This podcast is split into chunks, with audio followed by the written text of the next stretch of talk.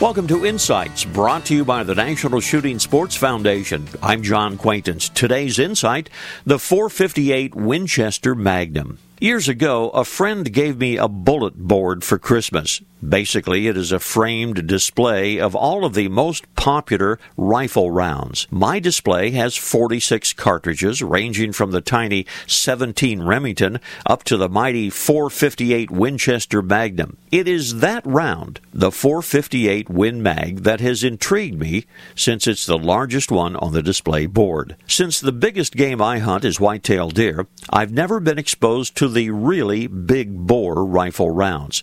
The .458 was introduced by Winchester back in 1956 for their Model 70 African rifle. It was designed to handle the largest African game. It's typically loaded with either a 400 or a 500 grain bullet. The lighter bullet can actually be used on elk and grizzly in North America with a reduced loading.